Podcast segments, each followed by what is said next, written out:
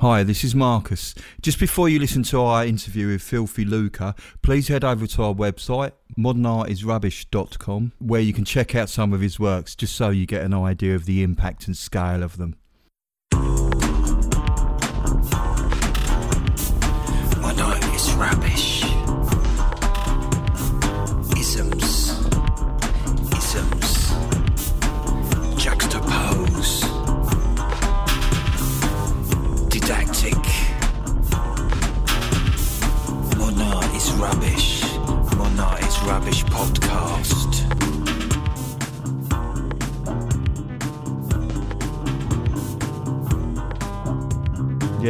Hello, and welcome to uh, Modern Art is Rubbish, episode number 32. Why am I laughing, Tom?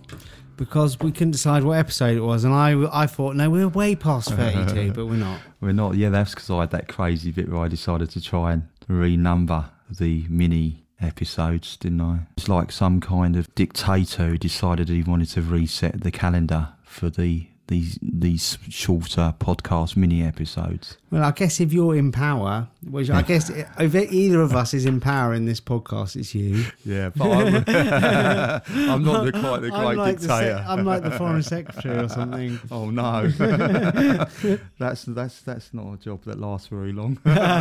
Hopefully, you'll stay on the podcast longer than that. oh, you have. You've been here a year. I was reminded of a um, one of my favourite news stories. This is how random my mind is uh, from 1999.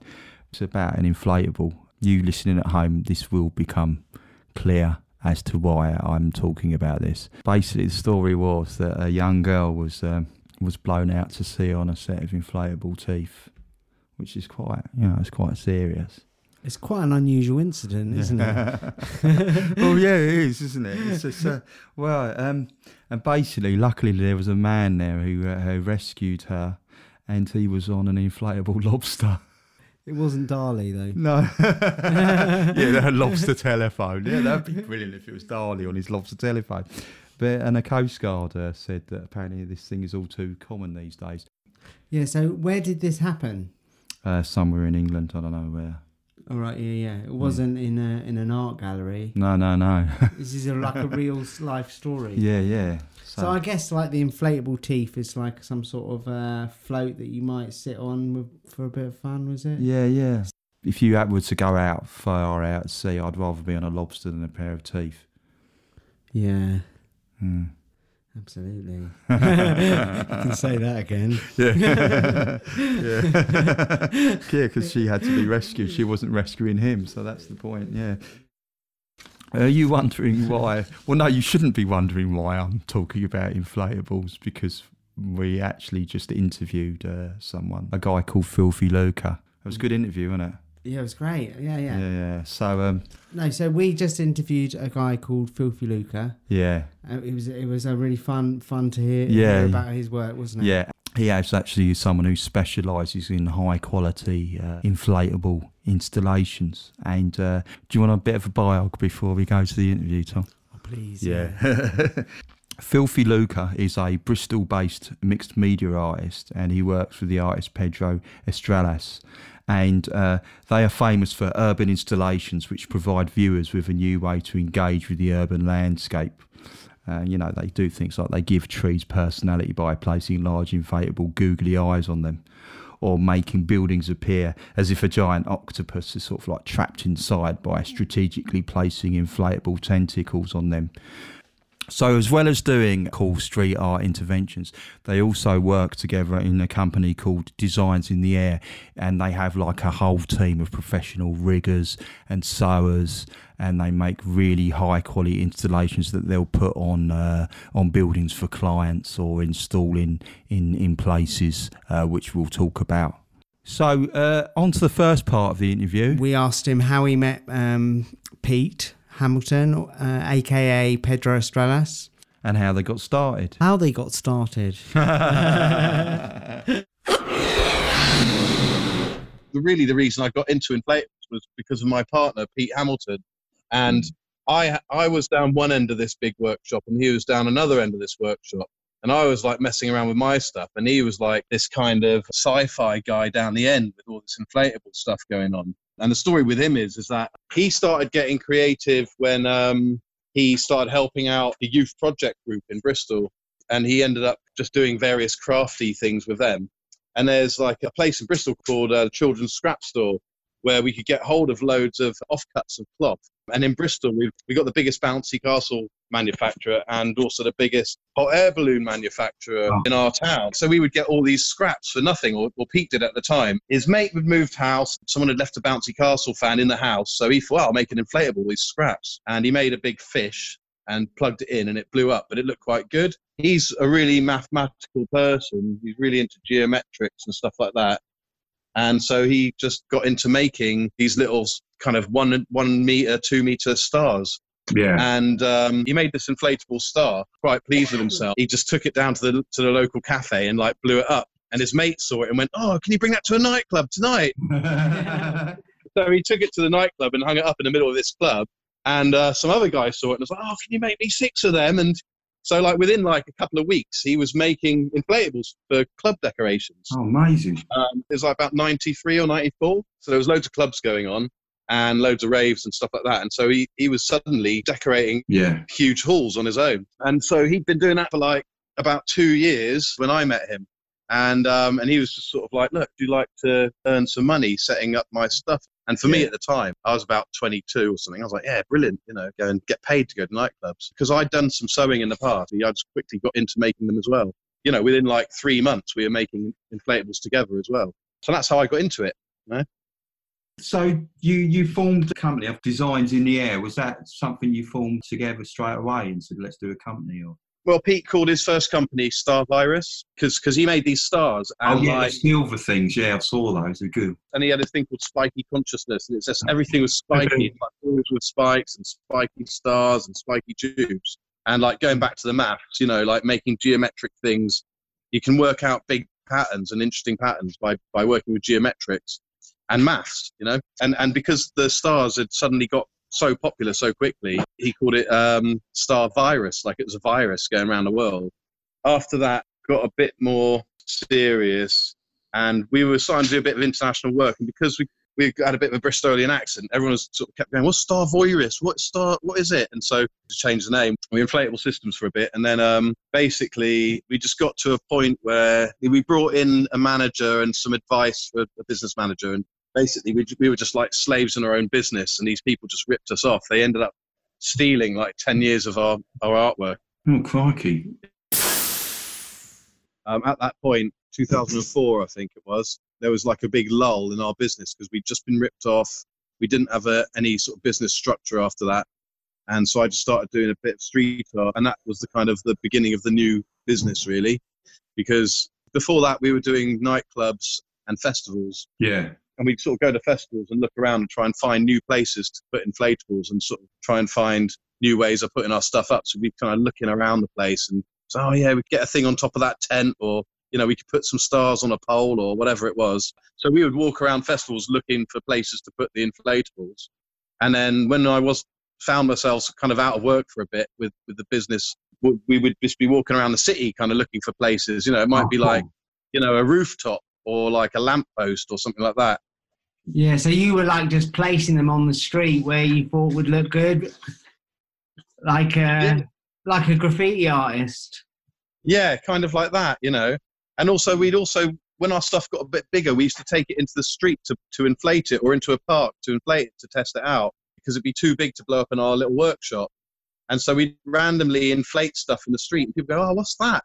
And we just like come up with just random shit to tell them back, you know, like, I found it in my attic and my mum said not to plug it in. So, I and just like talk absolute rubbish to people, but it was quite fun. It was a little bit like um, extreme sort of sports, you know, you're going to inflate massive 10 meter diameter inflatable and then, you know, try and hold on to it. And uh, Is it all air in all those inflatables? yeah, it is. It's all air. So you need a fan, you need to plug them in. Um, but it's all packed down really small, so you can take them to funny places. You know, like you can kind of like pack it in a bag, climb through a building, you know, and get get in and get up onto the roof, and then inflate something that's as big as the building.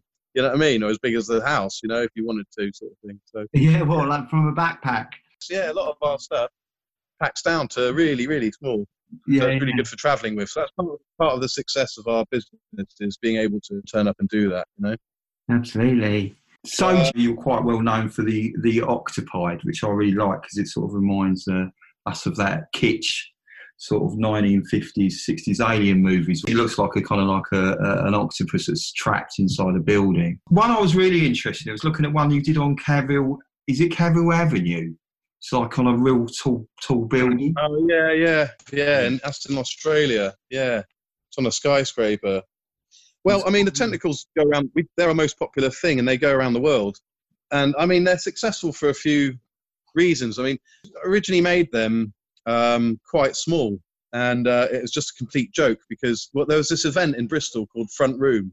Yeah, It's a little area in Bristol that does that does um, the event called Front Room, and artists in that area open up their front room and show their work. And so all these streets have artists. Um, and so somebody wanted me to exhibit in their front room, but obviously our stuff's really big. It looked like their front room had been taken over by an octopus. But so I made them really quickly in in like just a day or something. Were about three meters long each, these three tentacles. And then a photograph of that had got out and onto the internet and into a magazine, I think, as well. And then, uh, and then the next time we got a call, someone saying, "Oh, can we have the octopus tentacles?" And they sent the picture of this massive building. So it was like, "Oh, shit, we've got to make them a bit bigger then." So it's just a joke gone a bit kind of out of hand, really. Also, with our stuff, we try and make everything, even if it's just a stupid joke, we try and make things look good, you know, and we try Yes. and really enjoy, you know, we want to enjoy the form and work with the material and the medium, make it look beautiful, even if it's just a sort of little joke. But the attraction, you know, like people who are into architecture and stuff like that really like it. To coin one of your phrases, it juxtaposes with the what I like is I like the fact that it makes you sort of re-look at the landscape, how you engage with the urban landscape. Yeah, yeah. I think it's the instant nature of that that helps, you know, because one minute it's not there and the next minute is there. So, you know, if you've seen it being constructed over time and read about it and it's all Yeah, yeah, it's all planned and kind of, you know, it gives people time to complain that it's going to happen, doesn't yeah, it? We're not taking over buildings. We're kind No. of just we're just kind of uh, interacting with them. Yeah, you know yeah. what I mean? It's really important for us to be site specific and to kind of be part of what's going on around it. And so Yes. the thing with the tentacles is that you're only putting a couple of tentacles in the building, but you're putting them in the right place, and it makes the building look like it's a whole art piece. But you've only Yeah, put yeah. things. You Oh, put one thing out that window and another out another. The same with the eyeballs. You know, it's just like you're putting two eyes on it, but the sculpture's the whole tree. You know what I mean? yeah, And the whole looks like a crazy hairdo, but you've just put a couple of inflatable balls in it, really. yeah, yeah. So it's Yeah. reconstituting it. Yeah, it's e- And- eas- easier to put them in than Jeanne-Claude and Christo. Yeah, you know, essentially, it's trying to be efficient and like trying to make the most out of less, you know, in a way. yeah, And it's pretty temporary. It's not expensive. And like John Claude and Christo and sort of Anish Kapoor with his giant and inflatably made, a lot of those things are quite just working with scale, like mm-hmm. massive size things, you know. And ours are quite big, but actually, you know, it's it's a little bit illusion, really. yeah. Yeah,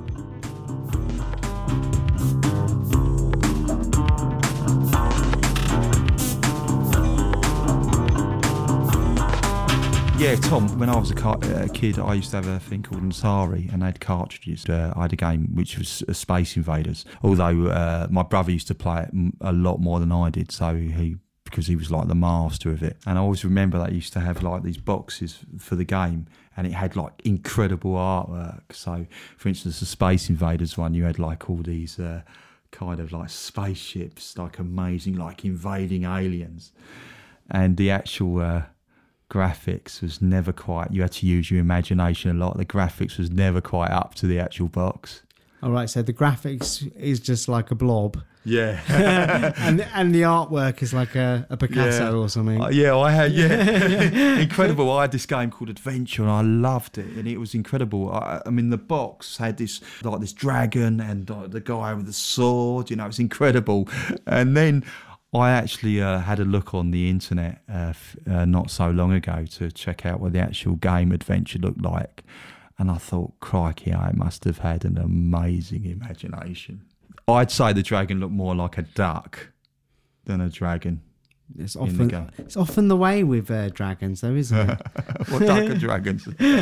yeah. So, um, which brings us on quite nicely to the next bit where we asked him, uh, we asked uh, Luke about his installation that he did in Manchester, which was uh, kind of recreating a Space Invaders game. But what was really interesting, it was using. Uh, so the, you know those sort of safety barriers that they put up around sort of like when they're doing gasworks and traffic cones and we asked him about it. It was an installation that he did in Manchester. Yeah. And here it is. Really interested in your a couple of other pieces, if that's all right, if we can talk about those as well. I really like this one you did at Manchester as part of the sort of like a red stripe art project, which was a, a Space Invaders on the side of a building.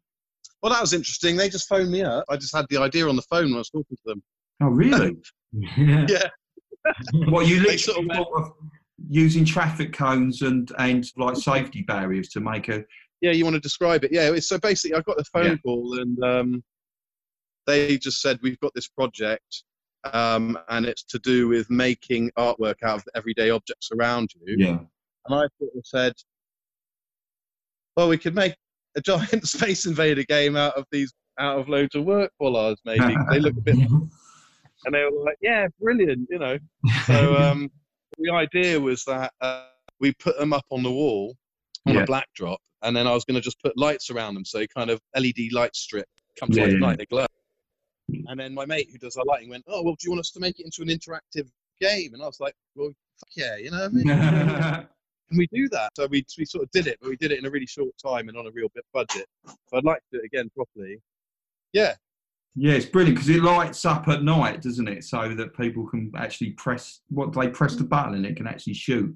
Yeah, to make it look like it's moving, the lights kind of um, will be on on the alien that's meant to be moving. So I guess it's like an old, one of those old games where all the kind of graphics are there, but they just have to light up for them to be yeah. kind of. You know what I mean, I used to have a Pac-Man game like that. You could see if you turned it in the sun, you could see all the positions they were all really going to be in. Yeah.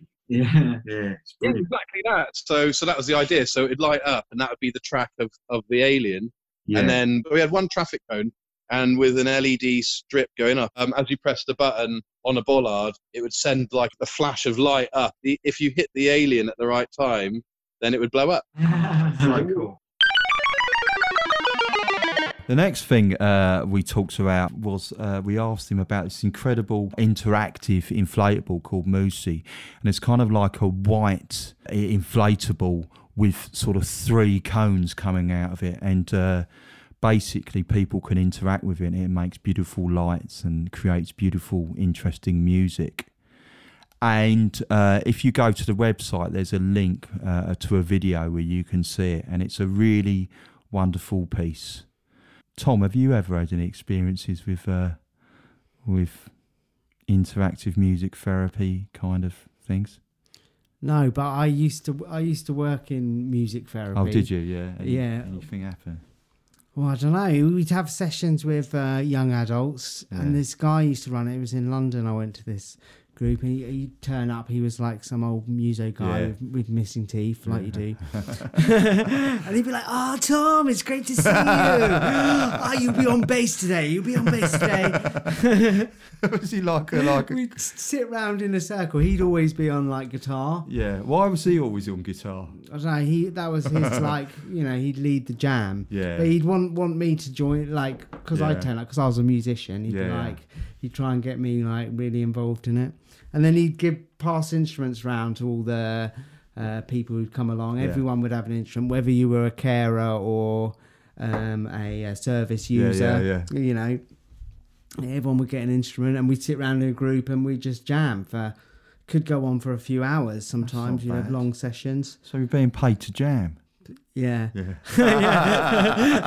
That's pretty good. That's a dream job, isn't it? Yeah, but you had to be. Re- you couldn't like lose yourself in the you know? What do you mean? Did you like? No, you didn't knock any. You didn't knock any of the sort of Well, clients out of the way, so you could do a big solo or something like that. Well, you wouldn't want to like do it. Well, my particular client would be at risk of running out the building, running across the road, and going in a going and you know doing something quite uh, Yeah. that would be Yeah. bad for his oh, health. Oh my God, yeah. Yeah, yeah. So you'd have to like, you'd have to have one eye on your solo, one eye on your Oh yeah, client. yeah, yeah. So you can go full on Hendrix or anything.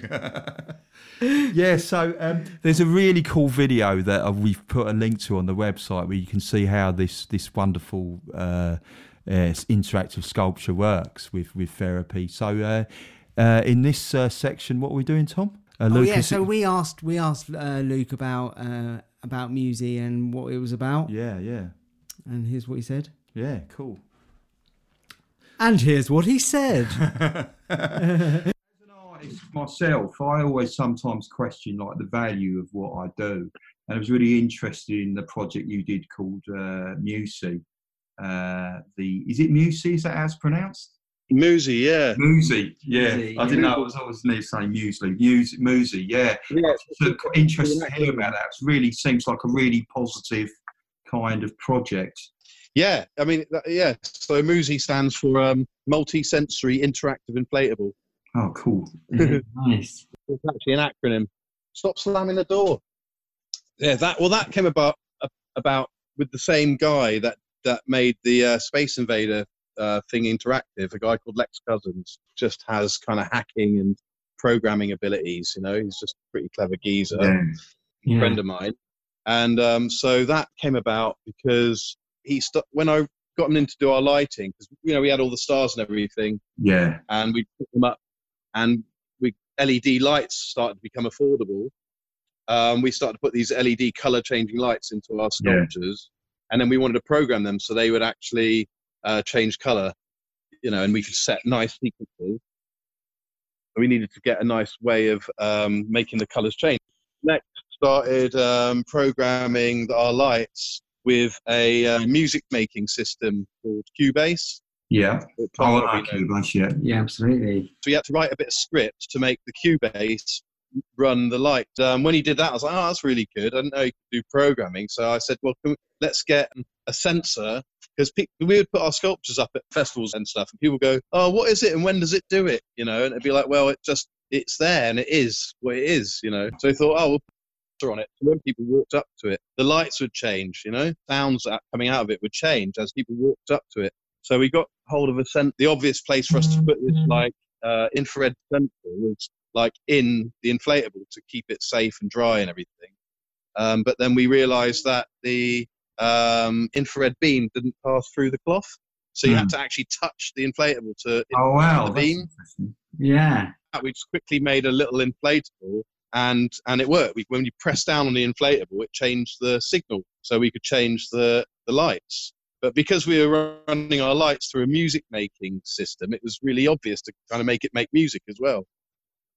Yeah. And so, like, we basically invented in about like an afternoon. And then we thought, oh, this is really good. Let's take it to um, people we knew who do like play and play and kids stuff and experimented it. So we kind of experimented with it for about five years Oh wow. and developed it. So that was about eight years ago. And so three years ago, we kind of launched it properly. Since then, we've just been developing it and we've sold about 60 of them um, Yeah. to various special needs schools.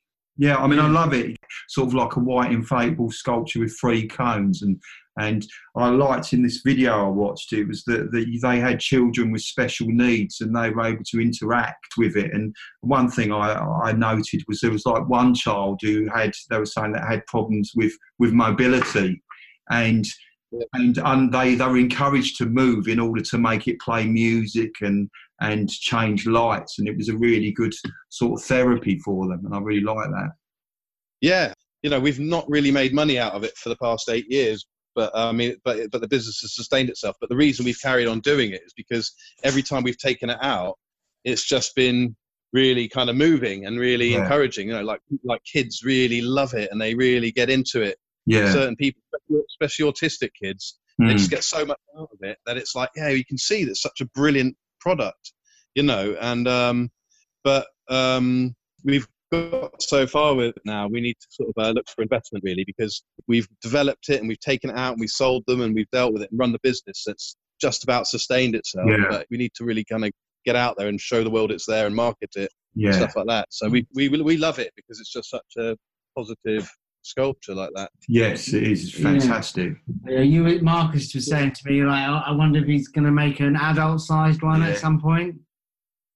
Well, that- that- well, adults can use them. We use them. I mean, Lex makes music. He uses them to uh, to compose on sometimes because what you can do is you can choose uh, your sounds. So each cone has got a different sound, and you can choose the the, the, the key you're playing in, and you can even choose the scale you're playing in. So. Yeah, or if you're not a brilliant keyboard player but you make electronic music, this just allows you to kind of wobble it around a little bit and come out with beautiful sounds, you know? Oh, I'd, I'd love to see someone performing with one, like an artist. Oh, yeah, there's no Yeah. impossibilities with it on the musical side. Yeah. Can you use it for Programming. podcasts as Oh, well? pop- yeah.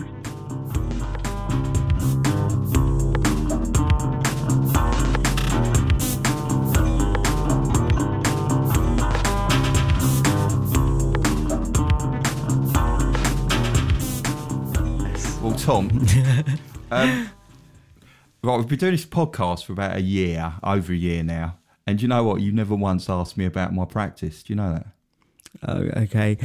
So, Mark, tell me about your practice. Well, no, it's a bit late now at the moment. We'll talk about that on another pod, I think. Um, but in this bit, uh, I actually asked Luke about his practice. Uh, considering I've only uh, ever spoken to him once, I actually asked him about his practice.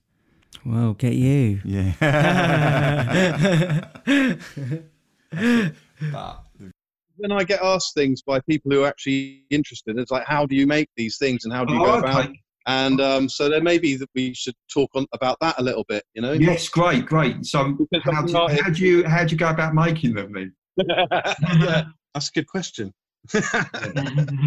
When you a client meets you, uh, do they have a specific idea what they might want? I know you said they might want tentacles, but do you ever have a client that comes up to you and says, "Look, I don't know what we want. We've got this space. What can you do for us?"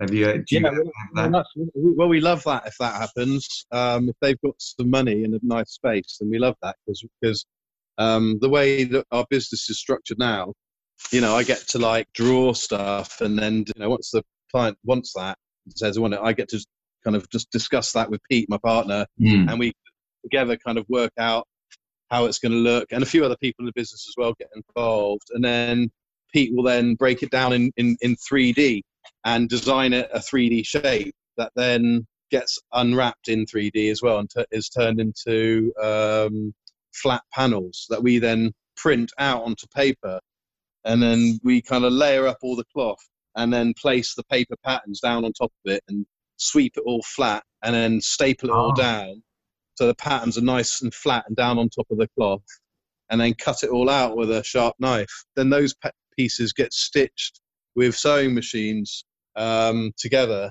and once it's completed we can inflate it with a fan you know it took took us years to kind of get to understand inflatables properly and how the cloth works and how how construction works you know you know although lots of people do 3d design not everyone can make inflatables because there's sometimes there's internal bits that you can't see that you need to use or there's Oh yeah. um, well, there's parameters like you know if you make one section can only be so big before it kind of starts to lose its shape um, you know or how do you get around making things that are you know can you make things that are flat sided you know there's just loads of little things to know and um, so just experimenting finding out all the different shapes you can make with inflatable you know it's one of these things that's really important to kind of work with the medium. You can't just make anything. You've got to make, you know, certain things are easy and certain things are impossible. Yeah. You know? So you have a sort of team. You said you have a team of people that are sort of like professionals with large industrial. Is it sewing machines they would use? Is that correct to say that?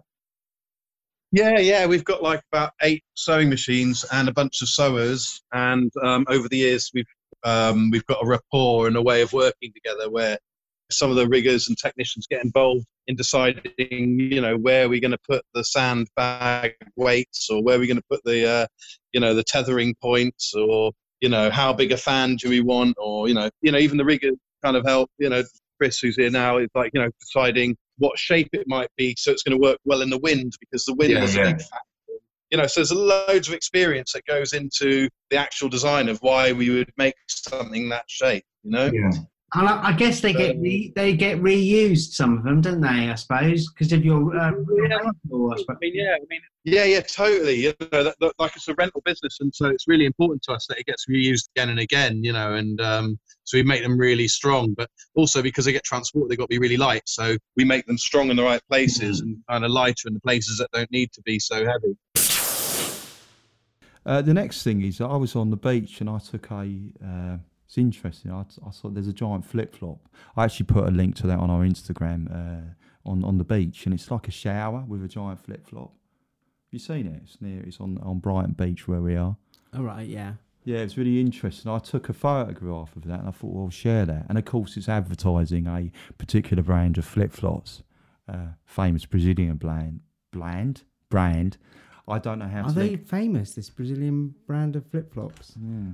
Are Don't they? know? Can't you name them? Begins No. with H. We haven't been paid, so we can't mention it. Oh right, yeah, yeah. Other brands of flip flops are available, even though I haven't mentioned that one. Um, but do you know what's really bad is I actually just found out that flip flops now you can get fined money if you drive in flip flops. I was reading. Have you ever tried to drive in flip flops? Not that I'm saying you have. So for the record, had you ever decided to drive in flip flops? Are you telling me there are actual laws in our legal framework in this country that I saw it today and it actually came up. Now, how the hell did it know that I'd photographed a flip flop? I haven't even spoke to anyone about that, and and yet a news story about driving in flip flops appeared in my news feed. Well, maybe uh, you know, maybe Facebook or Google are just warning you. Yeah, Or Facebook. we're talking. We're I haven't Facebook. got a car and I haven't got any flip flops though. Yeah, but you've mentioned flip flops. They they don't want you to commit any crimes. They're in enough trouble any, as it is with governments around the world. Yeah. Facebook. without, without flip flop danger. so, um, so yeah, so I shared it. Thinking about that, it was just that uh, it, it reminds me of the this next part in the interview where we asked him, um, you know, what what it's like working with companies and and how how does that actually work? And How does it benefit the company to have um, some inflatables coming out the top of your building? yeah, how? Done things for things like publicity stunts for things like Greenpeace with inflatable fish balls, and then they paraded these pieces through London and kind of gone up to like you know um, the House of Parliament or to uh, where did they go actually? They went to um, BP or something like that and kind of you know banged on the door and just did a big protest. And what that got them is loads of kind of visual. You know, people see them in the street and then they make a film and it looks beautiful. And if it Yeah. looks good, then it goes out onto the internet and it's something interesting and and beautiful to look at. You know. Yes, yeah, Um, and so our last job was uh, for uh, the English Heritage, yeah. um, and we went up to Whitby Abbey where they've got this big um, ruined abbey, and um, they've got an old legend. The, the abbey got a- attacked by snakes, and like Saint Hilda, kind of cast these snakes down by the power of God, and all the snakes kind of tumbled over the cliff and coiled up and turned to stone, and their heads smashed off. And that's why you get all the ammonites at the bottom of the cliff Oh, on the beach. Yeah. Oh, brilliant story. Yeah, yeah, it's a cool story. And so the English Heritage thought, you know, they want more people to go to their to visit their sites and join English Heritage. And so they they got us to make all these inflatable snakes to attack the abbey with. And and um, because of what we did, they got um, into onto a bit of uh, TV and they got into the local paper and they got into they got I think they got like front page of the Times or something with it. It's like you know a bit of a payout to make a load of snakes, but it looked really good. And they got and they got into all the papers with it. It was worth a lot of money in terms of advertising, Oh, excellent. and they yeah, kept the right. snakes as well, so they can use them again. So it's massive on the media. Because people like to have things to look at, and uh, you know, we get Instagram pictures of our stuff as soon as they're up all the time, you know, and so you know, in terms of social media, our stuff's really powerful because you know, as soon as something crazy and, and brightly coloured ends up on their streets, it's you know, it's just Instagrammed constantly. You know, you can't kind of buy advertising like that otherwise. You know, you've got to get you know, like that kind of user-generated content or whatever they call it. You Oh, know, yeah. where people you know putting out their own pictures, and if you can get a hashtag in there or something like that, you know, yeah. We, I mean, we quite often don't ever put our name or anything on our pieces, so people don't really know where it's from or why it's there. But um, but if it, but if but other companies do do it and they kind of um, get us to make loads of big things, and then they'll quickly take some pictures and put some hashtags out there, and Yeah. then everyone else who's taking the pictures knows what it is all about. Yeah, oh, nice. cool. Yeah. Yeah, it's a good way of attracting attention and having some fun. And, you know, it makes people smile. And that's the sort of main thing, really. It kind of brings a bit of colour into the world, you know? Yeah, it's really it's a really good window for art. I think a lot of people that don't necessarily like sort of mainstream fine art, when I've shown shown people your work, they get it straight away as Yeah. art. Yeah, well, I mean, we've got some kind of themes that we kind of keep, go back to, which are just to do with like nature, be you know, coming back and, and taking over the world. Yeah. And, but, but a lot of it isn't necessarily that highbrow, but it's just a bit of fun. But it's a bit of fun that we've committed to on a massive scale, you know. So Yeah. it kind of, but like I say, we really put a lot into the design and to the getting a really nice quality thing. So it might be a silly idea, but we've put loads into the design and the making, the execution of it. So Yeah. yeah, it works on a few different levels. Yeah, the kids love it, but it is, but you can look at it in different ways, you know. And um, Great. all right, yeah, nice one. Thanks, Luke. Thanks, Yeah, Luke. thanks, man. Cheers, man. Have a good day. Yeah, you too. Take care now. All Take right. care. Cheers. Bye. Bye.